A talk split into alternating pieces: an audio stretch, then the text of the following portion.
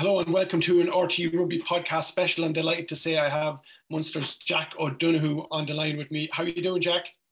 Very good. Thanks for having me. Thanks for joining us here. It's Thursday afternoon now. I, I saw how much rugby you played over the last uh, few weeks, and I fully expected not to see your name uh, on the team sheet tomorrow. Um, but you're going to play against Cardiff. I mean, when they're talking about giving players rest and making sure you're set up For, for the bigger battles ahead, how do you feel about that? Do you just want to keep going when you're in such good form, or do you understand the need that you might be a bit better the week after with a week's rest? I can see both sides of the story. Um, certainly for me, you know, I like to keep playing, keep the keep the momentum going, and and certainly when you have a, a good bit of form, you know, to be able to go out and and. execute certain certain plays and and you know, get a good run out before a big game the following weekend. But uh you know, I look I had a rest there a couple of weeks ago, and and I felt great coming back from it, and you know, kind of giving me a, a new lease of life leading into into this final block. What do you put your form down to, Jack? Because you know, you're nominated for for a European award. Uh, you kind of stand out performances among in the team that's playing very well. Uh, what do you put it down to yourself?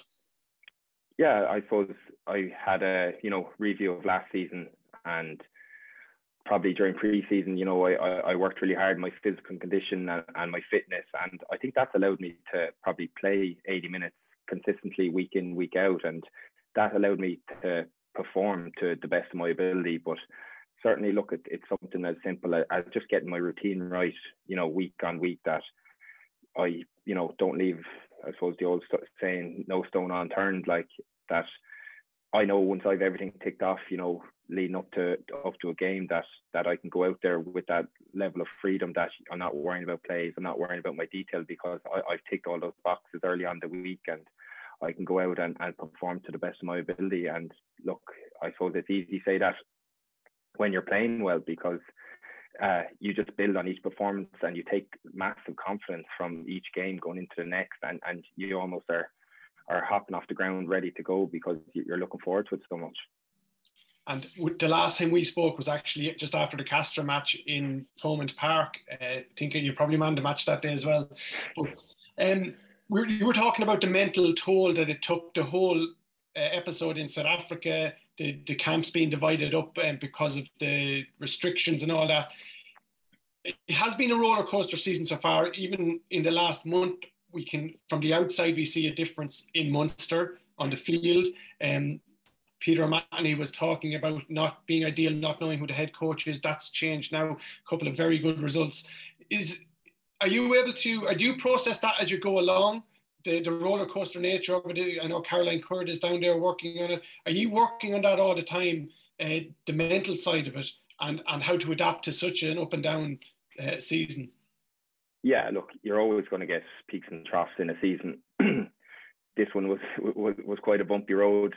Obviously, as you mentioned, the episode in, in South Africa, being stuck there, and then, you know, it's announced that three of our coaching staff are, are leaving at the end of the season. And certainly there is that, you know, but then there's that bit of excitement of, of I wonder who's going to come in, or, and you hear a few names being thrown around, and look, absolutely delighted, you know, Graeme is coming in as head coach, and, you know, still the excitement about the potential of of of who his background staff is going to be, and and what kind of a coaching ticket we're going to have next year. But you can't look that far ahead, and that's something that that, that we, we we spoke about inside in the, the H V C, that it's it, it, it's this season that matters, and it's this group that that is going to do do the business. That, you know, you can't be waiting, Ash, look, you know, we'll we'll, we'll go next year. It's it's now. It, it's It, it's working on on our basics, and, and being able to execute under pressure is something that that we've been working on with with with Caroline, and certainly really tapping into that mental side of things, that,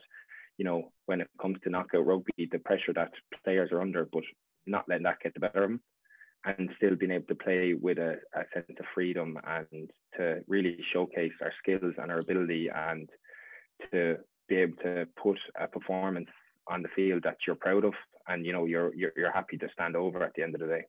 Yeah, and we know about Graeme coming in over the last couple of weeks. That was announced. Um, what did he say to you in the dressing room? There's a famous clip from B T Sport. He's, he's firing a rocket at a few lads. Even even Johan looks a bit sheepish looking up in surprise. So you can just tell us word for word exactly what he said to you in that um, in that little clip, please. I cannot recall. No, look, he, like as emotional and as you know, as emotional as he is, I suppose.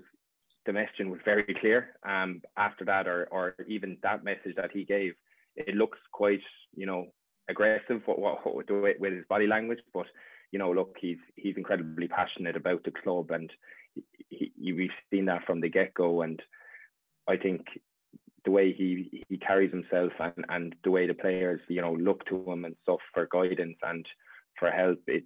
It, it really shows how, how liked he is amongst the group and, and how excited they are for him to come in um, next year. But like I said, he, we all have a job to do this year and, and, and no more than running out tomorrow for, for Munster against Cardiff. Very good. And just I, I'll just stay on this just for another little while, and you can give me an exclusive to the R T É Rugby podcast if you think Dennis Leamy is coming. So like two two blinks for yes and one for no. No, but I'll have to stare you out of it. Yeah, very good. But come here, had you dealings with Dennis before when he was with the academy or Munster? And um, I suppose even you're at the age now that when you were coming up around ten or twelve, he would have been a massive part of Ireland and Munster squads. So maybe just tell me if your dealings with him first in academy and then maybe your memories of him as a player. Yeah, he came in, he was forwards coach for the Munster A's for, for a season, and you know, I would have worked under him there. And look, he's, he's he was an incredible player, you know, for both Munster and Ireland, and he would have been certainly someone I would have looked up to as a number eight as well. And to to to work under him with the A's was was incredible, because you know the type of person he is, he's you know a friendly giant, but you know he can he can certainly give it to you at the same time, you know, when when, when you've gone wrong. Um yeah, look, I, I I've seen his name being thrown around. I, I haven't a clue if he's coming in or not, but I know he's, he's doing a really good job up in Leinster at the moment, so uh, we'll just have to wait and see what happens. Very good. And actually, I'll just throw this one out here. A couple of years ago, there was talk about, Brian O'Driscoll mentioned about the lack of dog in the Irish team, and he mentioned that Dennis Leamy was one of those old dogs and warriors. Do you remember that aspect of his game? And do you think it's that's applicable in the modern game? Because you don't, there's so many cameras, there's so much analysis, that some of the stuff that was, that made a dog a dog is probably not doable these days. Um, how do you kind of get that aggression into your game that's needed without overstepping the mark? Yeah, look, you can always have aggression in your game, but you can always do it within the, the the letter of the law. You know, you know, you have a tackle, you have a carry, you have a breakdown. You know, scrum all. There's plenty of opportunities where you can physically impose yourself on the opposition. You know, legally, that you know you don't need to be you know a dirty dirty player, but you know there is other ways that you can have a bit of dog in you. You know, it could be that it's a fifty fifty ball and, and you've no doubt that you're winning that. That's that's dogging you. Yeah. That's and that's easy to bring into your game, and, and it's all about your want and and you know how hungry are you for, for the ball or, or for you know the possession, and being able to bring that into your game. You know, it's, by all means it's legal and, and it's not no way it's dirty, but it's just that that's a bit of dogging you. Yeah. And there's been a hot topic of the last couple of weeks or last couple of months. There's so many yellow cards for For, and red cards for, for high tackles. Um, I know that you say we're working on it and everyone's working under contact work, but why would you say we still see so many yellow and red cards when, when the players know the risk involved? Is it an instinct thing to, to be standing up? You know, because it happens very quickly, we acknowledge that, but also the, the risk is that you will leave your team down to ten to fourteen men, or you could get sent off. Um, why would you think we're seeing so much of it still when everyone knows the, the risks? Well, you see, I suppose it's player welfare at the end of the day. Um, World Rugby have to be looking out for the players, and, and you're, you're trying to minimise head contacts, absolutely. And look, a lot of a lot of incidents do just happen in the split second, and they're something that, you know, it, it is something, you know, you, you could be watching a ball and all of a sudden, you, as soon as your eyes meet that, you know, someone has made contact with you. And And yeah, look, some some are you you could say harsh or, or a tough call, but at the end of the day, it, it's about player welfare. You know, you, there it's a quite a hot topic at the moment, and I suppose we won't get into it, but it is trying to just to you know, prolong people's careers at the end of the day.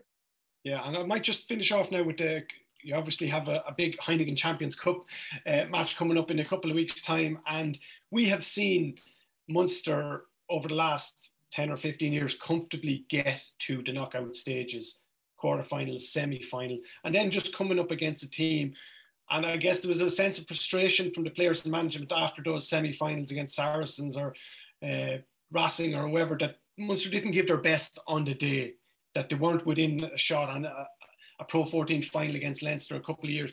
What do you see in Munster that would make you confident that you will get closer or get over the line against Toulouse? I think I think we're certainly um, playing a more expansive game plan. You know, you've seen us potentially scoring tries from our own half. Um, and look, when the weather allows us, it's easy because we we have more confidence in our skills and in our ability. But certainly, look, the work we're doing with Caroline around that mental, about the, you know, not letting the pressure of a big occasion get to you, that's something that, that, that'll be new to us this season, and, and we'll have in our back pocket when it comes to, to knockout rugby, and the quarterfinal will be the first test of that. Very good. And it's obviously up in the Aviva because the Thomond Park is unavailable. Do you get free tickets to Ed Sheeran on the Thursday and the Friday, uh, Jack? No, we don't. No, but no, we get an option to buy a few. Get an option to buy a few. And will you be going to either of those concerts? Uh, well, I don't know. Uh, th- we'll only make the Thursday, hopefully. Yeah. Um, but uh, we'll see. Or I've been to, I was in, I was at him in Portlaoise there a couple of years ago. So. Right. Uh, I've seen him, but by all accounts, I've heard good reviews from his, his concert so far up in Dublin. That's been a, a, a good spectacle. Very good. And it's a pity then, obviously, it's not in Thomond. I know there's big ticket sales for the Aviva, but um, I mean, what, what, how do you think that you can bring the force up there? I know it's, it's away from home as well, but how do you think you can turn that into your advantage? I think, look, by the, the ticket sales already shows that the The, the supporters are willing to travel, and uh, credit to Munster, you know, they're putting on on bus buses going from the back arse back arse of, of Munster, and I heard Gavin Coombs requesting a, a bus for his family from Skibbereen to to, nice. to go up to the game. Uh, he's looking for free of charge probably, but um, yeah, look, I think the, the followings that we have are incredible, saw that over in Exeter, and you know, look, a trip up the M seven up to up to Dublin would be perfect for us, and, and to be able to to pack out Aviva Stadium and the atmosphere that will be there, it'll be incredible, and I'm really looking forward to it. That's brilliant. Listen, Jack, thanks very much for joining us on the R T É Rugby Podcast. Best of luck tomorrow, and best of luck for the following week as well. Cheers. Thanks, Mike.